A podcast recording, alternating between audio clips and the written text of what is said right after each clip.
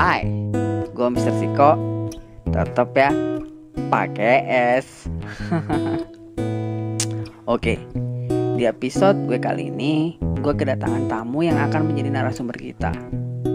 Dia adalah Marvin, seorang pemuda dan juga mahasiswa yang berani mengambil langkah dan gebrakan dalam sebuah proyek.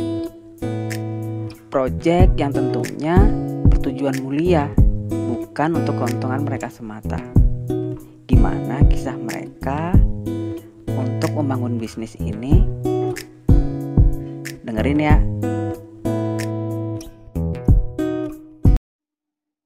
Halo, Marvin. Ya, halo. Oke. Gimana kabarnya, Ven? Alhamdulillah baik, Mas. Mas, gimana kabarnya? Baik.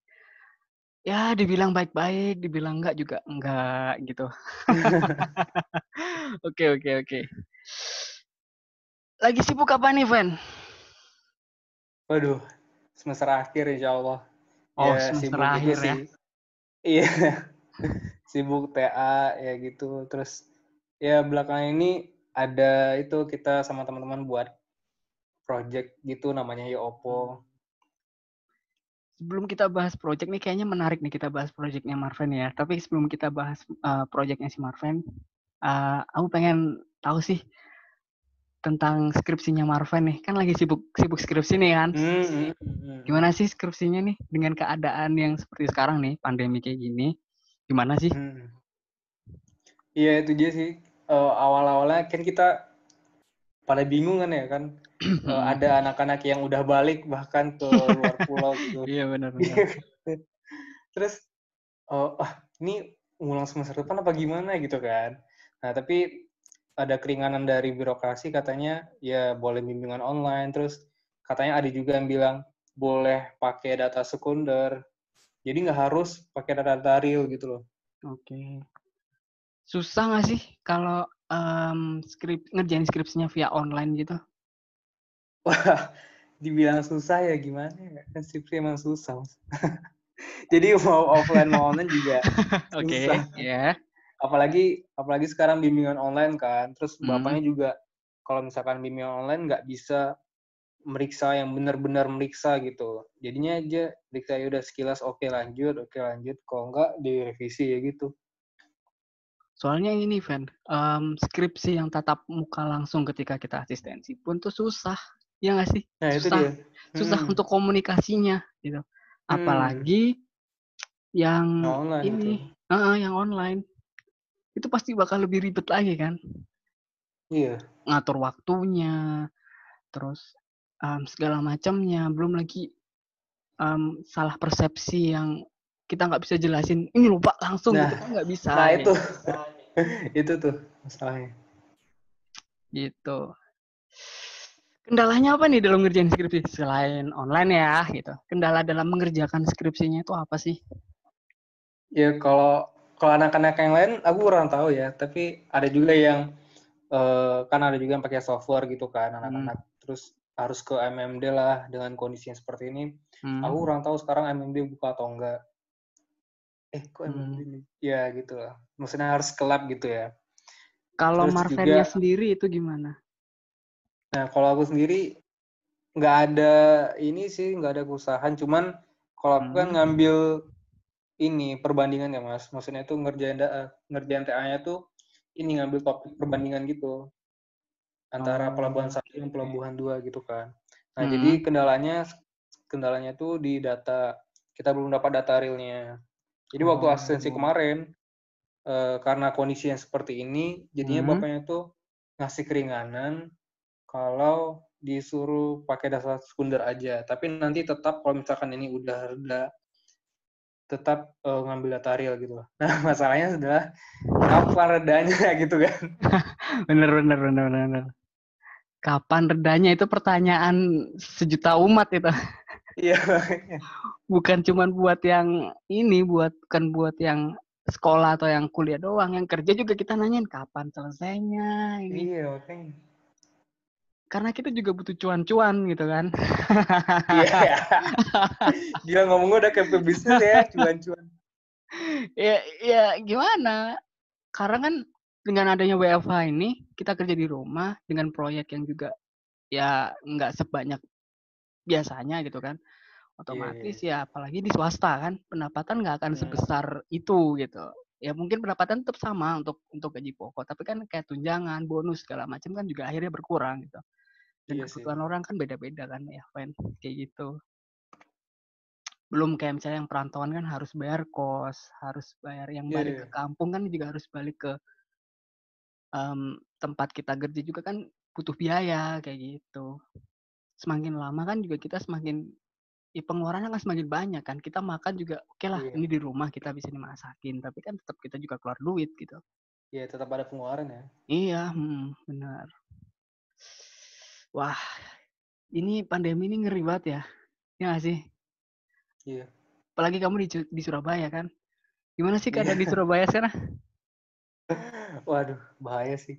Kan sekarang kita juga udah dari tanggal sebelas ya kalau nggak salah itu udah P S B B kan.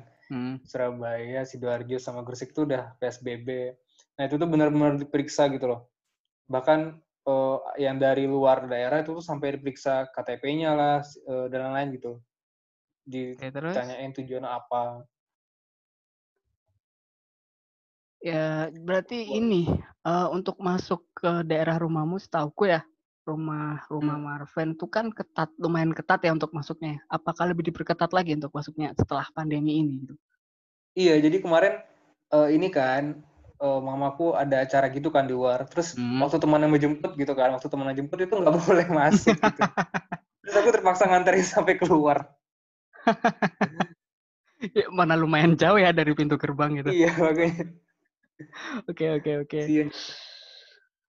Aduh, ini Van, setelah kita tadi bahas tentang skripsinya Marvin nih, dan uh, hmm. pandemi yang terjadi di Surabaya.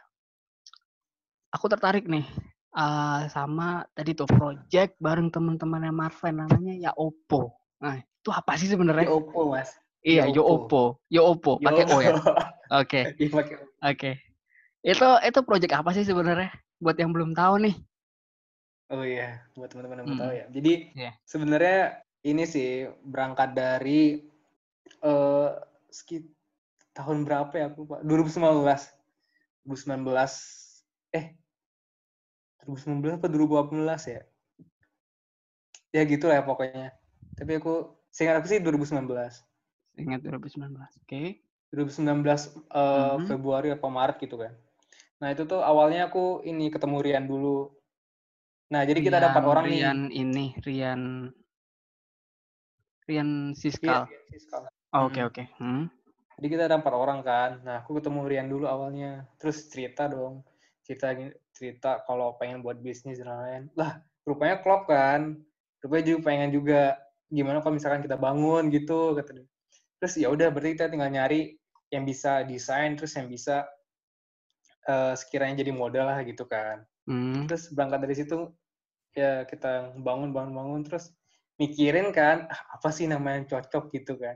Nah untuk nyari nama aja gitu tuh hampir sebulan waktu itu dan itu nggak ada nama kan. Nah jadi bingung kan. Bahkan kita waktu itu udah sampai pakai bahasa Perancis lah, bahasa Inggris, bahasa Spanyol dan lain-lain gitu kan, sampai bahasa Arab dan lain-lain itu.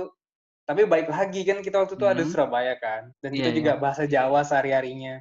Terus waktu itu aku bilang, aduh ya opo ya, re, ya opo ya, ya opo ya gitu kan. Apalagi kan kita sering kat, uh, uh, apa, ngucapin kata-kata itu gitu. Ah. Terus ya opo ya. Terus mereka bilang, oh ya udah kalau gimana kalau misalkan kita pakai ya opo aja gitu. Wah sabi juga tuh. Ya udah gas langsung dari situ kita namain diri kita tuh ya opo gitu. Kalau boleh tahu nih ber- bergerak di bidang apa sih itu?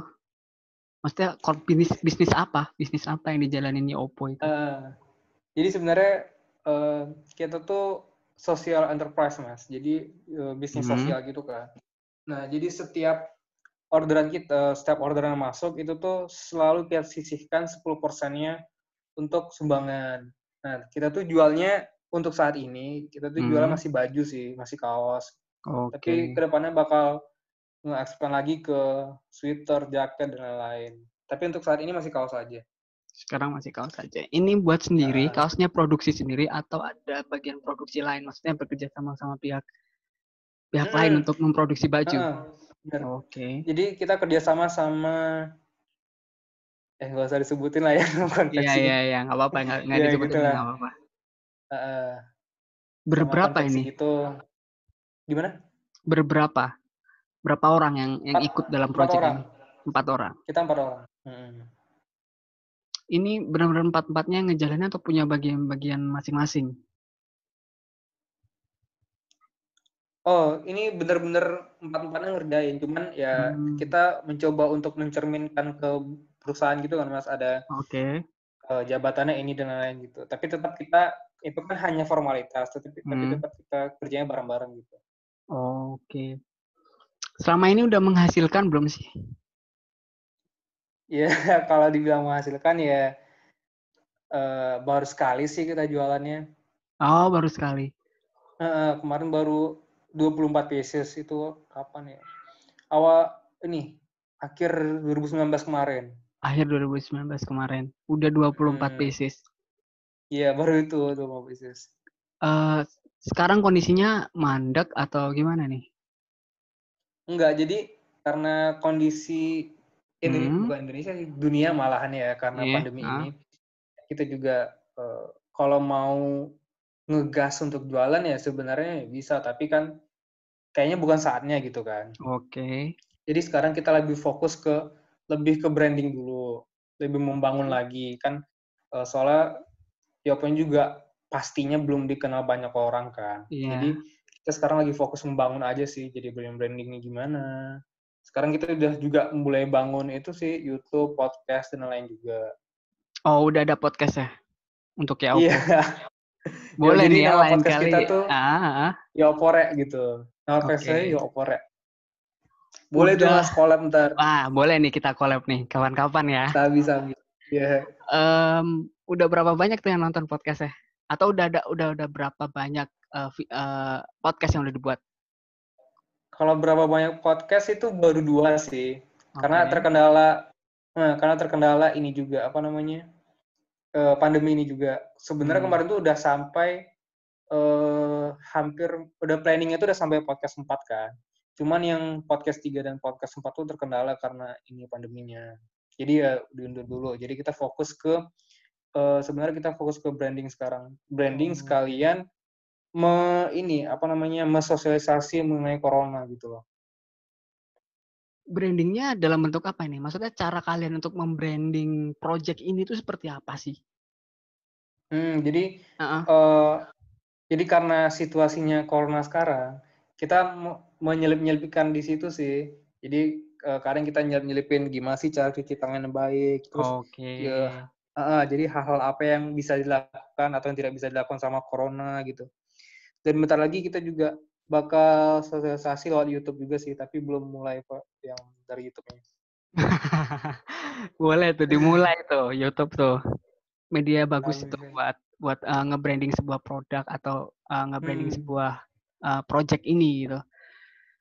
Udah berjalan uh, lama nih kan uh, brandingnya Ana uh, dari podcast yeah, dan dari Instagram sih. Ya. Ya. Yeah. Um, antusiasme untuk Yo Opo itu gimana dari dari dari dari masyarakat tuh? Antusiasmenya dari apa sih? Customer kita maksudnya? Mm-hmm. Ya dari customer. Kalau uh, berdasarkan feedback yang kita dapat sih, hmm. ya namanya juga baru kan mas, namanya juga yeah, baru bangun yeah. terus katanya, oh ada ini terenaknya tulisannya gini kan kalau kita fokusnya itu style-nya ketulisan kan, bukan gambar yeah. di kaosnya. Hmm, jadi Uh, tulisannya anaknya gini nih, fontnya gini, fontnya gini. Itu sih kadang-kadang kita dapat feedback juga. Kadang ya udah mereka sekedar suka gitu. Oke. Okay. Menarik banget ini uh, project Yo Opo ini. Yo Opo pakai O ya. Iya, pakai. Karena kalau biasanya orang Surabaya bilangnya Ya Opo. Bener enggak sih? Iya, Ya Opo gitu ya. Oke. Okay. Um, kan tadi bilang nih, uh, penghasilannya bakal um, disumbangin, disisihkan, disisihkan ya, gitu ya. Untuk disumbangkan. Ya. Kan katanya tadi udah udah laku dua puluh empat pieces ya untuk hmm. yang kemarin. Udah disisihin belum sih? Atau udah di Iya, jadi di uh, gimana? Jelas. Apa udah disisihin, apa udah di uh, proyek ini udah jalan gitu. Jalan-jalan ya. Untuk melakukan um, bakti sosial lah, kita bisa bilang bakti sosial atau kegiatan sosial lah hmm. gitu. Hmm. Gimana? Iya. Ya alhamdulillah sih. Jadi kita kemarin bulan bulan apa ya?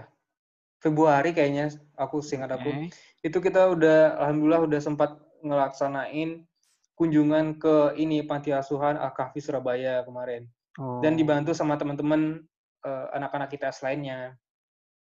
Jadi uh, Yo Opo featuring mahasiswa I T S gitu sih, Mas.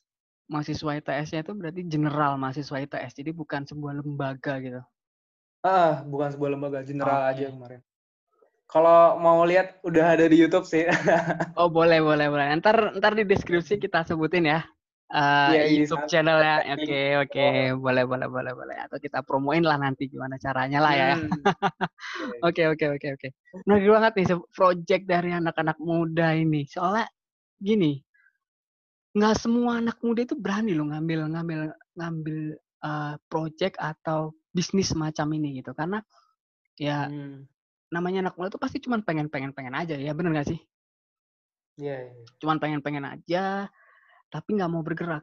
Begitu begitu maupun bergerak, paling cuman bertahan berapa lama, selesai. Atau belum yeah. bergerak pun, mikirnya, aduh takut nih, takut rugi yeah. nih. Modalnya dari mana ya? Apa mikir hal-hal yang, um, apa ini, hal-hal negatif lainnya lah, pesimis, hmm. pesimis, alah, pesimisme, ah, tuh pesimisme yang lainnya gitu. Itu yang harusnya anak muda zaman sekarang itu harus punya inovasi, harus berani. Kayak kayak contoh Marvin dan teman-teman ini berani buat project yang beda. Waduh. Project yang beda, bener, beda banget dari kalau orang um, macam-macam ya, ada yang bikin bikin bikin bisnis hanya untuk cuan, ada. Ada yang bikin yeah, bisnis yeah. untuk pernah di podcast yang sebelumnya bikin bit bisnis itu dia punya cita-cita pengen ngentasin kemiskinan hmm. itu juga ada macam-macam tergantung uh, motivasinya apa gitu kan motivasinya apa hmm. dan untuk anak semuda kalian yang masih kuliah gitu udah berani ngambil um, keputusan yang cukup luar biasa buat buat buat ukuran anak muda ya buat ukuran anak muda gitu itu itu itu cukup cukup luar biasa dan mungkin bisa dijadiin contoh buat pendengar yang lain. Jangan Aduh. jangan jangan takut untuk ngambil keputusan atau ngambil mm, jalan lain gitu. Iya yes, sih. Yes. Ah, kayak gitu. Oke, Van. Kita beralih nih. Tadi kan Marvin nih lagi sibuk skripsi sama um, project ya. Ada kegiatan yes. lain nggak sih selain itu? Kalau kegiatan lain sebenarnya ada sih satu karena ah. eh, apa ya bisa dibilang mau regenerasi organisasi juga sih Mas, tapi belum kecapean gitu. Karena tergan- terkendala ini juga sih kondisi sekarang. Regenerasi terkendala oleh kondisi sekarang. Regenerasi hmm. apa nih kalau boleh tahu?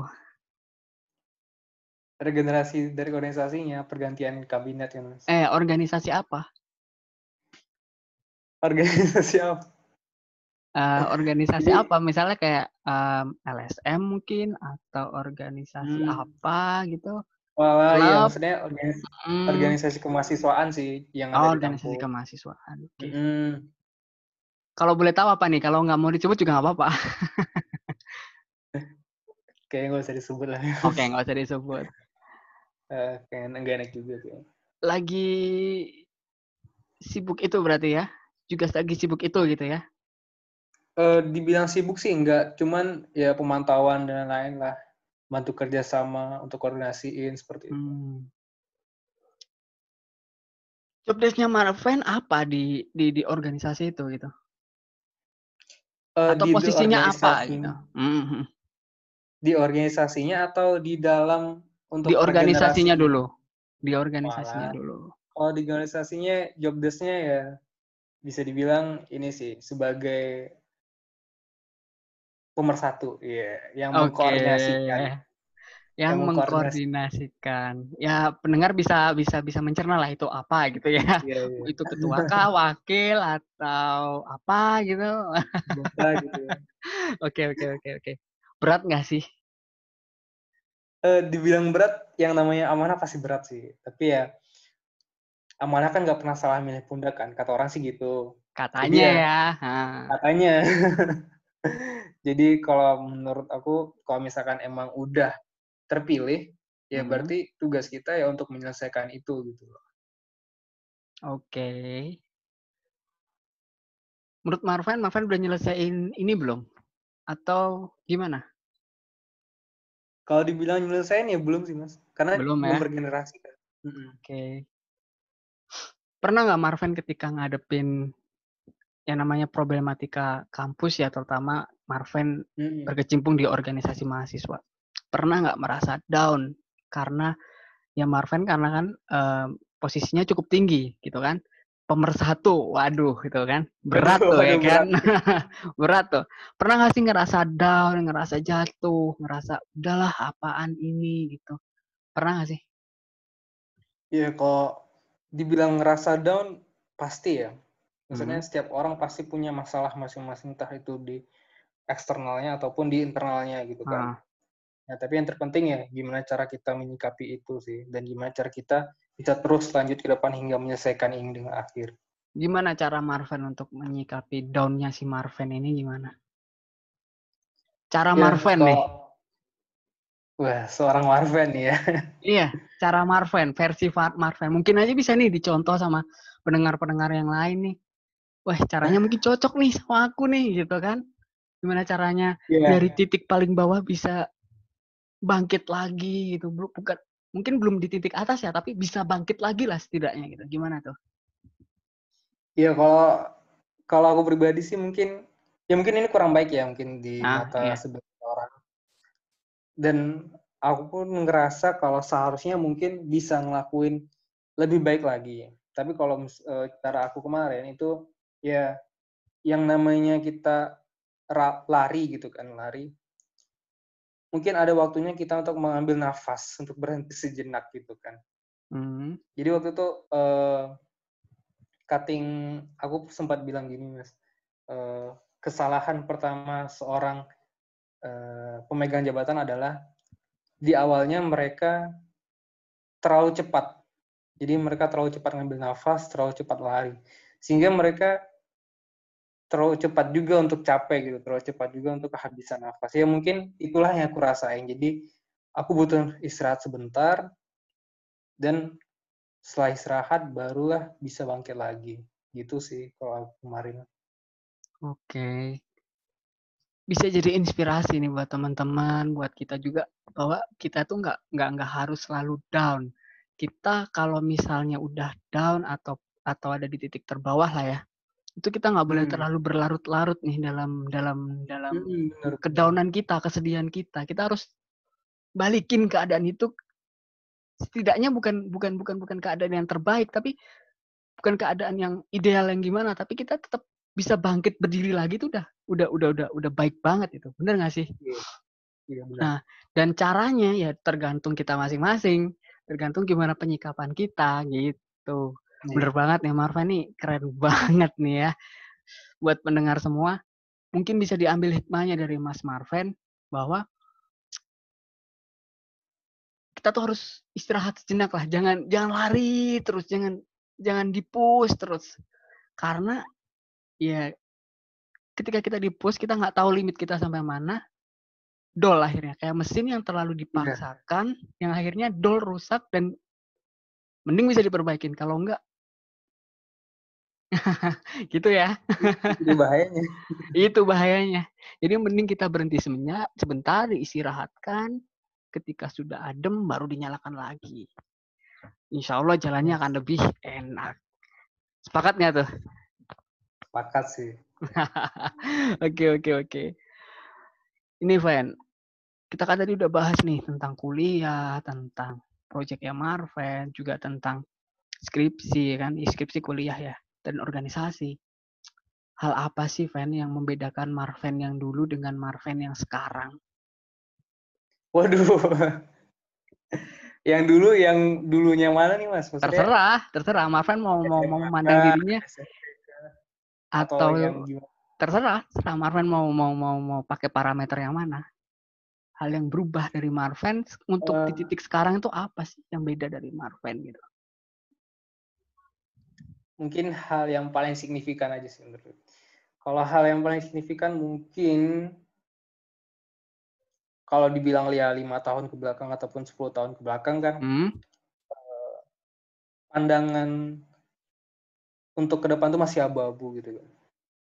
Tapi kalau sekarang bedanya adalah silahnya ya, yeah. nggak mau nggak mau apa ya menyombongkan atau bagaimana, maksudnya eh, udah punya pandangan kalau ke depan tuh mau ngapain gitu loh. Oke. Okay. Nah jadi itulah yang menjadi pegangan supaya sehari-harinya ada inovasi, eh bukan, maksudnya ada motivasi buat aku untuk tetap semangat gitu. Oke, okay. um, bicara pegangan tadi ya, Ven ya. Menurut hmm. Marvin penting nggak sih kita harus punya pandangan ke depan untuk seorang anak muda nih atau generasi milenial? Penting nggak sih punya pandangan ke depan? Dan titik apa sih Marvin mulai sadar? Oh, kita emang harus punya pandangan ke depan gitu. Iya. Hmm. Yeah. Gimana tuh? Menurut aku bahkan mungkin uh, kata-katanya nggak penting lagi ya, tapi sangat hmm. penting gitu. Karena uh, goals inilah yang menjadi pegangan kita, kita tuh mau jadi apa gitu kan. Di depan sana tuh kita mau jadi apa gitu. Dan bagaimana cara kita untuk mewujudkannya gitu kan. Jadi kalau misalkan kita nggak punya itu, nggak punya hmm. goals itu, nggak punya titik itu, okay. ya kita mau ngapain gitu. Dan hari-hari itu kita lakuin ya, uh, jadi apa gunanya gitu kan? Maksudnya uh, apa yang kita kumpulin yang di belakang sana, atau di depan sana ah. itu bisa mencapai tujuan itu gitu loh. Oke. Okay. Jadi itulah pentingnya kenapa kita punya tujuan gitu. Jadi ada hal yang kita angsur sehingga bisa tercapai tujuan tersebut gitu. Jadi kalau misalkan kita misal nih, okay, uh, okay. dua ribu dua puluh kita hmm. belum tahu kan mau ngapa-ngapain. Nah, terus uh, sampai dua ribu tiga puluh nanti uh, kita juga nggak tahu mau ngapain gitu. Jadi hasilnya ya kita nggak ada ngumpulin sesuatu gitu kan, kita nggak ada ngumpulin apapun gitu.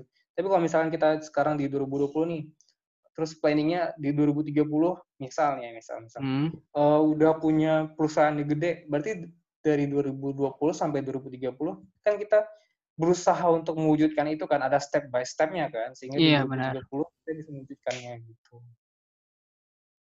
Oke, okay.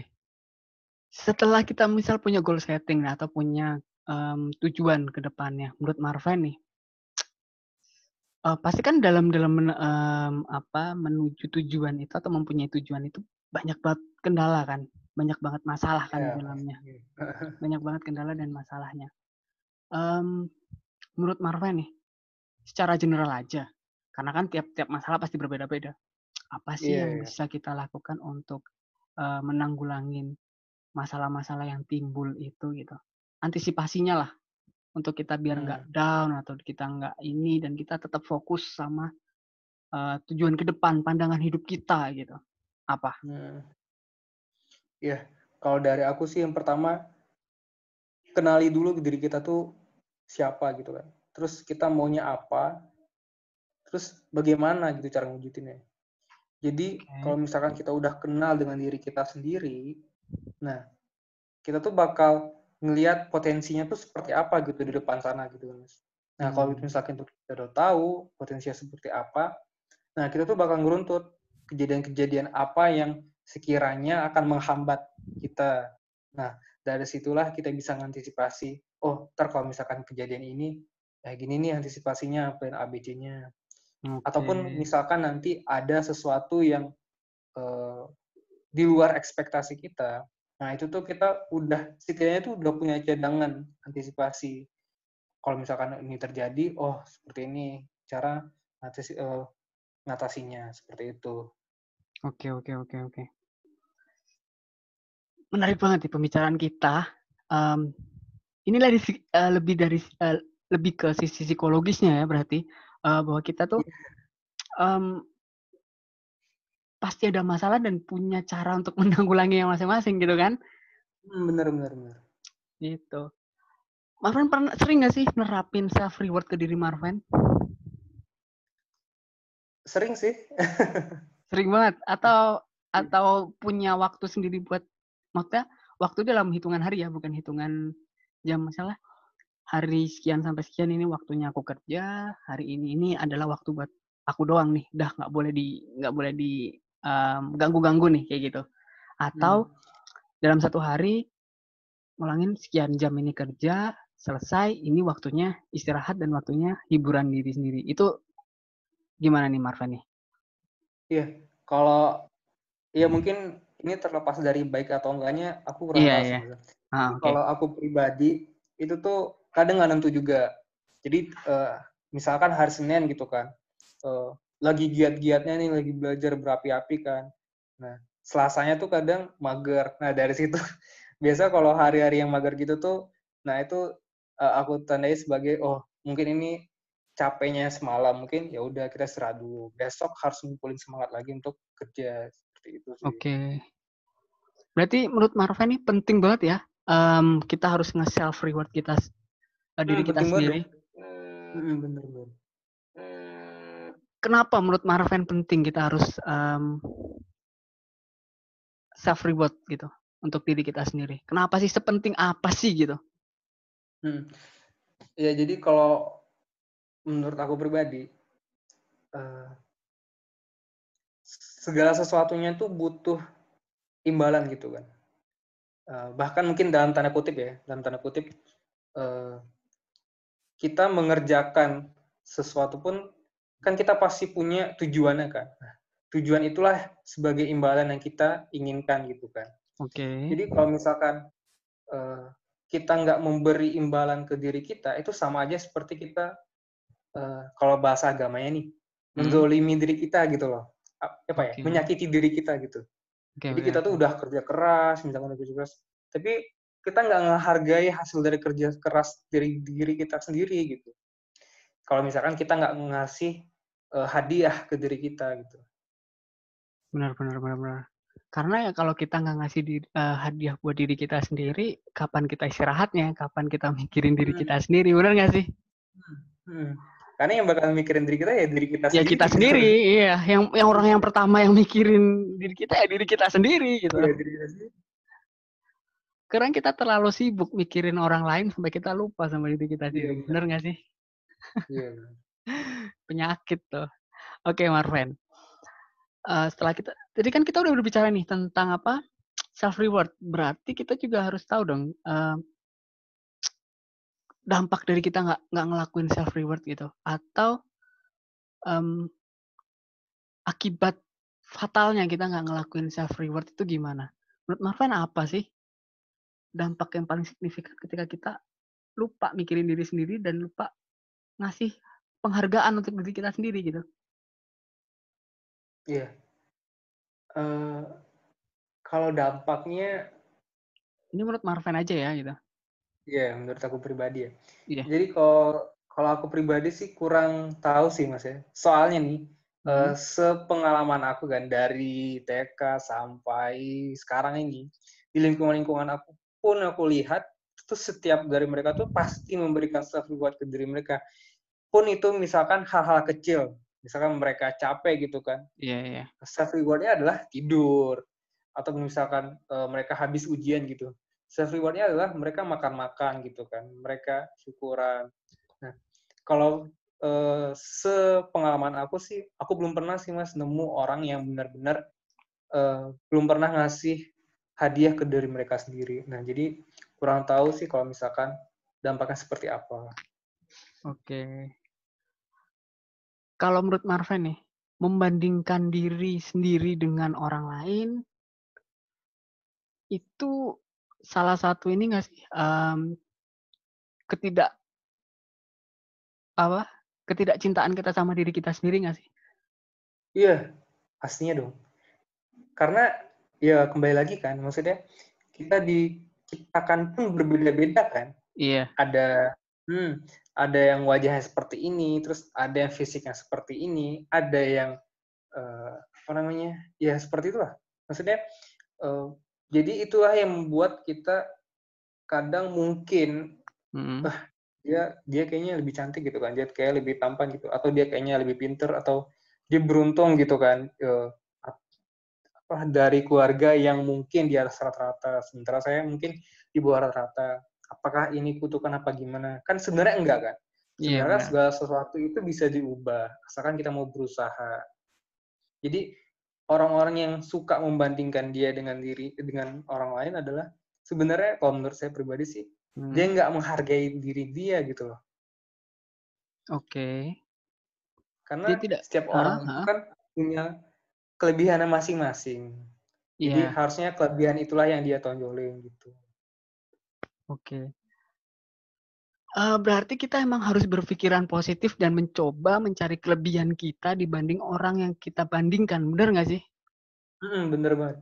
Karena ini ya, Fen. Kalau aku lihat nih, anak-anak zaman sekarang tuh rentan banget kena frustasi karena, ya karena dia sering banget bandingin dirinya. Kalau dulu kita masih kecil, kita ngebandingin diri paling, ya dia punya mainan lebih bagus dari kita, kita oh, iya, iya. kita yeah. ini, cuman itu aja. Kalau sekarang, lebih fatal dengan adanya media sosial, bener nggak?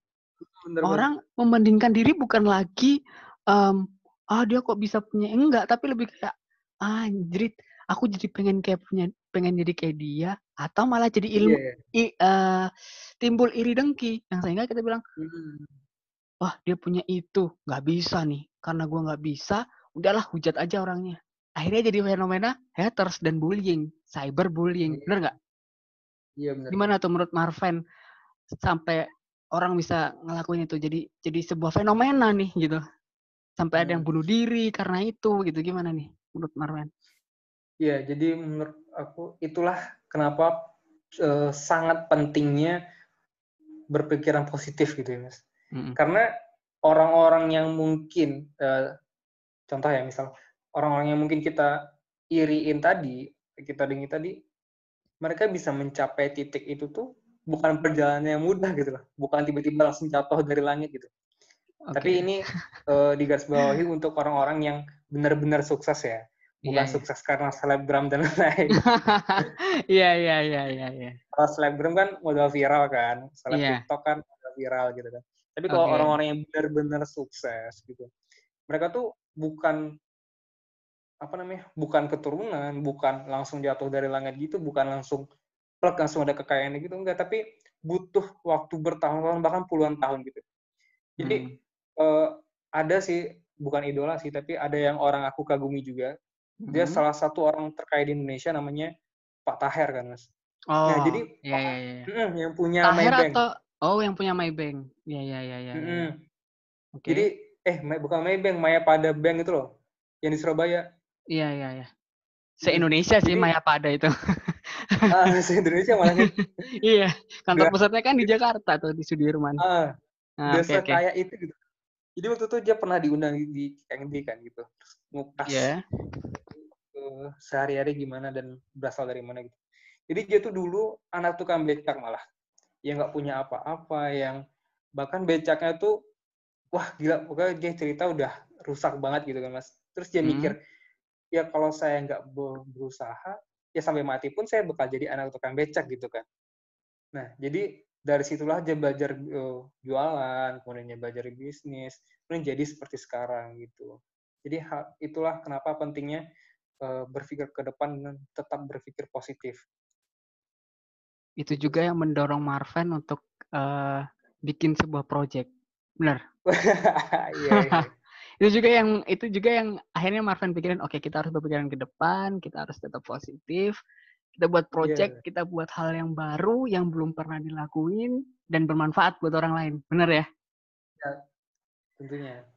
Buat Marvin nih, kira-kira kedepannya project Marvin ini bakal dikembangin kemana sih? Ya, uh, jadi sebenarnya kalau dibilang uh, apa ya role model gitu kan, hmm. sebenarnya kita tuh pengen jadi kayak gini sih, pengen jadi kayak Zara, pengen okay. jadi kayak uh, kayak Gap. Nah maksudnya tuh udah uh, apa di seluruh negara gitu. Hmm. Nah, nah jadi tapi itu kan bisnis uh, ini apa bisnis uh, sampingannya, maksudnya tujuan yeah. sampingannya. Mm-hmm. Tapi tujuan utama kita tuh sebenarnya tuh uh, kita tuh ntar pengen punya gini sih mas, pengen punya uh, komunitas binaan, terus kita oh, pengen punya yayasan pendidikan, terus kita juga pengen punya ya, apa yayasan kesehatan kayak rumah sakit gitu, dan itu tuh gratis semuanya. Nah itu sih sebenarnya tujuan akhir dari Yo Opo ini. Oke. Okay. Kalau untuk uh, lima tahun ke depan deh, ini kan kita tadi bicara plan depan jauh banget kan? Jauh banget. Ya, goal settingnya. Kita bicara coba lima tahun ke depan apa sih yang akan Ya Opo lakukan untuk uh, sampai ke goals yang paling besar tadi? Hmm. Jadi uh, sebenarnya hmm. kalau dari kita pribadi, kalau untuk mencapai lima tahun ke depan, sebenarnya kita udah buat udah ada timeline sih mas. Oh, tapi udah timeline, ada timeline ter... tapi timeline terjauh kita tuh masih sampai dua ribu dua puluh satu. Oke. Okay. Hmm. Kalau lima tahun dulu kan berarti dua ribu dua puluh lima ya. dua ribu dua puluh lima ya. dua ribu dua puluh lima, oke. Okay. Hmm. Nah, tambahan kita masih sampai dua ribu dua puluh satu. Nah, eh, tapi kalau bilang ya, tambahan kasaran ya sebenarnya eh, masing-masing dari kita tuh mengupdate diri dulu, mengupgrade diri. Hmm. Nah, kalau saya kalau saya pribadi itu pengennya sih setelah lulus dari I T S ini pengen lanjut ke S dua lagi. Gitu sih mas, ngambil manajemen bisnis. Nah untuk uh, menyokong si Yo Opo tadi, soalnya kan dari empat kita ini itu hmm. tuh nggak ada yang benar-benar basicnya di bisnis gitu loh. Jadi kita tahu bahwa kita tuh kekurangan bekal di bidang bisnis. Jadi harus ada orang yang benar-benar bisa menyokong itu gitu loh. Oke. Okay. Jadi Marvin mencoba untuk membantu uh, teman-teman yang lain dengan S dua. Um, agar bisnis ini atau proyek ini lebih berkembang gitu. Mm, benar banget. Oke, oke. Menarik banget ini proyek ya ternyata. Prospek kedepannya um, lumayan kalau bisa dilihat. Cuman mungkin perjalanannya masih jauh, benar nggak, Fen? Jauh banget. Masih jauh, tapi ya kita doakan aja semoga segera terlaksana goals mulia ini, uh, niat-niat mulia yang Marvin dan teman-teman lakukan lewat project Yo Opo ini, kita support, kita mm, bantu dengan cara kita beli merchandise-nya, kita beli uh, produk-produk ya, ya Opo. Karena apa? Produk-produk ya Opo ini bukan, keuntungannya bukan buat Ya Opo sendiri gitu, oh, tapi untuk, untuk untuk untuk orang lain gitu. Hmm. Untuk anak-anak muda yang sekarang, kalau kalian belum bisa membantu sesama uh, pakai cara-cara yang konvensional seperti ke panti asuhan, apa segala macamnya, coba deh kalian sisihin duit-duit kalian ya. Let's let's see cuman seratus sampai seratus lima puluh ribu, benar nggak, Fen? Hmm, bahkan kita cuman per kaos itu cuman sembilan puluh sembilan ribu sih. Tuh, sembilan puluh sembilan ribu. Kita udah bisa ngebantu orang gitu. Bahkan kita bisa ngebantu niat mulia ini untuk membantu negara ini malah. Bukan orang lagi, tapi ngebantu negara ini mengentaskan hmm. itu kemiskinan tadi gitu. Luar biasa banget ini uh, proyek ini ya. Kita doakanlah bersama-sama. Semoga nih proyek terus jalan. Kalian juga konsisten untuk ngejalanin proyeknya. Meskipun dengan keadaan hmm. seperti ini, kalian tetap lah ngelakuin hal-hal yang bermanfaat lewat project Ya Opo ini. Yo Opo ini. Oke, okay, Marvin. Um, untuk media yang digunakan selama ini juga cuman masih podcast sama Instagram doang ya berarti? Iya, podcast, Instagram. Sama YouTube sih, tadi kan udah satu video. Nggak kan. Nyoba lewat um, e-commerce. Nah, itu dia kemarin. Mm. Uh, sebenarnya kita sekarang udah megang empat sih mas untuk sosmed itu uh. YouTube, podcast ini, sama, uh, Instagram, sama TikTok sebenarnya. Sama TikTok, mm. oke. Okay. Mm. Jadi kalau untuk e-commerce sebenarnya kemarin tuh bahkan udah ada planningnya jauh-jauh hari kan. Tapi mm. untuk e-commerce ini kemarin kita udah sempat lihat, apalagi di akhir-akhir ini tuh e-commerce mm. tuh suka ngasih persyaratan gitu. Kalau mau ikut gratis ongkir gitu kan mas. Nah, mm-hmm. sedangkan uh, customer-customer ini, customer-customer ini kan pasti tergiur dengan yang sudah dilabeli dengan gratis ongkir kan. Yeah, nah, yeah. itu yang kadang memberatkan kita gitu loh. Nah, makanya kita oh, mengurangkan okay. niat kayaknya belum ke situ deh, kayaknya belum sampai ke situ. Dan kalau misalkan udah sampai ke situ, butuh orang yang benar-benar bisa stay gitu loh. Sedangkan kita berempat kan udah punya jalan masing-masing kan. Nah itu sih. Nah kedepannya itu tuh kalau misalkan ya insya Allah udah uh, profitnya sudah lumayan, itu rencana kita udah langsung pengen rekrut orang gitu sih mas. Oke, okay. benar-benar benar-benar. Kalau misalnya pakai cara jualan yang hmm, apa ya, lebih jemput bola gitu, hmm, bener. Kayak itu gimana? Apa ya, kayak kita datengin, gitu ya. Iya kita datengin um, apa? Jadi, iya kayak uh, sales, kita datengin orang, kita datengin komunitas, kita tawarkan gitu. Udah pernah dicoba atau? Udah. udah pernah pengen dicoba sih. Waktu itu kita sempat udah planning ke mm-hmm. Taman Bungkul, terus ke Pasjum dan lain-lain gitu kan, itu dan nempatin titiknya di mana aja dan, mm-hmm. dan hari apa gitu kan. Nah tapi belum pernah terrealisasikan karena ya yang kemarin kita cuma punya dua puluh empat pieces gitu loh. Oke okay, oke. Okay. Karena kita juga memproduksi itu berdasarkan permintaan juga sih mas, karena kita nggak ada modal kan, jadi mm-hmm. yang Hmm, jadi kan kita tuh kadang open order dan itu minimal dua puluh empat pieces. Jadi kalau misalkan e, berlebih dari itu barulah kita bisa pesan lagi untuk dijual e, langsung jemput bola gitu. Oke. Kalau misalnya jemput bola tapi kita cuma nawarin katalognya aja gitu. Jadi kita nyawarin katalog kita ke hmm. ke komunitas-komunitas atau nyamperin orang. Ini kita punya ini nih. Mau nggak P O? Karena dengan P O kita bisa ikut ini, ini bisa kalian pantau kegiatan kita lewat Instagram, lewat um, YouTube, lewat podcast. Kalian bisa tahu nih, beneran nggak sih uang uang kita kemana gitu? Itu gimana? Ya, yeah, jadi kemarin tuh udah sempat ini sih mas masuk ke uh, big eventnya salah satu jurusan di I T S gitu kan. Udah sempat nawarin. Nah tapi ya katanya, ya namanya juga mahasiswa kan mas, katanya terlalu mahal dan pengen yang lebih di bawah lagi. Waduh, kalau gitu kita nggak sanggup gitu kan, karena kita juga mesannya itu juga agak mahal kan. Yeah, yeah, jadi yeah. kalau misalkan disisihkan ntar malah kita nggak untung malah rugi. Jadi ya nggak dapat realisasiin lagi. Nah itu sih kenapa pentingnya link yang banyak itu. Nah, oke okay, oke okay. Bicara link nih, uh, ada rencana nggak untuk memperluas link gitu? Dan gimana caranya? Nah itu, untuk link itu belum terjawab sih mas. Masih oh, belum terjawab link. Ya berarti? Hmm. Ya ampun, berat juga ya. Tantangan project dengan uh, tujuan yang mulia. Emang tiap tujuan yang mulia itu kita perlu effort dan ya, apa extra ini? Ya?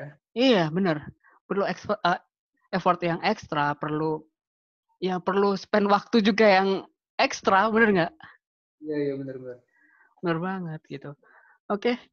uh, ya aku doain aja lah, Fen. Kita kita doain bersama lah ya. Semoga ini project terus jalan gitu. Apapun nanti yang ke depan, semoga kalian juga tetap konsisten, tetap tetap konsisten, tetap um, dengan goals utama kalian tadi, nggak berubah-berubah, nggak melenceng dari apa yang udah kalian rencanakan di awal. Karena amin, ini bener-bener amin. Mulia banget gitu. Bener-bener apa ya? Di luar pemikiran anak muda zaman sekarang pada umumnya gitu kan. Hmm. Karena anak zaman sekarang kan mikirnya ya kita jualan cari duit, duitnya buat seneng-seneng. Bener nggak? Itu kebanyakan kebanyakan orang mikir kayak gitu. Tapi kebanyakan kalian orang mikir, kali ya, nggak semua iya, mungkin. Nggak semua, tapi kebanyakan orang mikirnya seperti itu. Dan jarang banget orang yang bisa mikir, e, aku pengen ngelakuin hal mulia lewat ini gitu.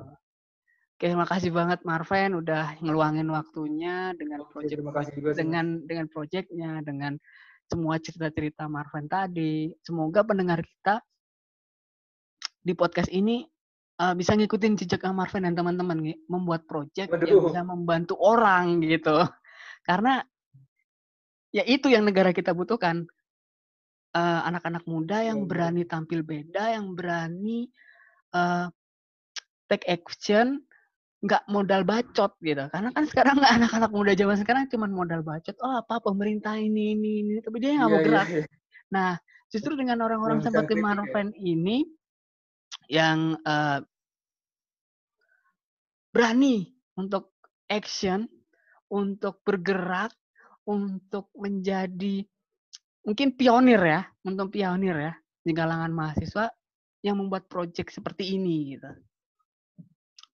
Ya kita doakan bersamalah semoga ini bisa menjadi besar dan nanti ketika Mister Siko ketemu Marvin lagi menjadi orang founder dari salah satu proyek besar di Indonesia, siapa tahu ya kan?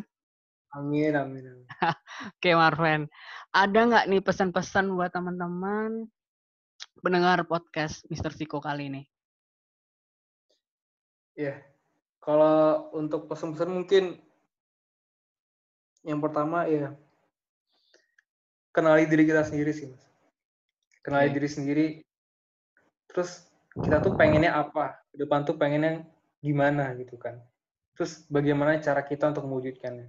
Tapi tetap dibarengi dengan pikiran positif tadi, seperti itu. Udah, itu aja? Ya, udah. Oke, Marvin, terima kasih banget ya waktunya. Semoga Oke, pembicaraan kita ini bisa bermanfaat buat yang lain. Oke, Marvin? Selamat melanjutkan aktivitas, selamat berpuasa. Udah buka belum? udah, udah, udah buka ya. Oke, selamat bersenang-senang, terus stay safe, at, uh, stay at home, dan jangan lupa ya promoin podcast dari Mister Siko. Asik. Lagi, lagi. Oke, makasih Marvin. Yuk, assalamualaikum. Salam.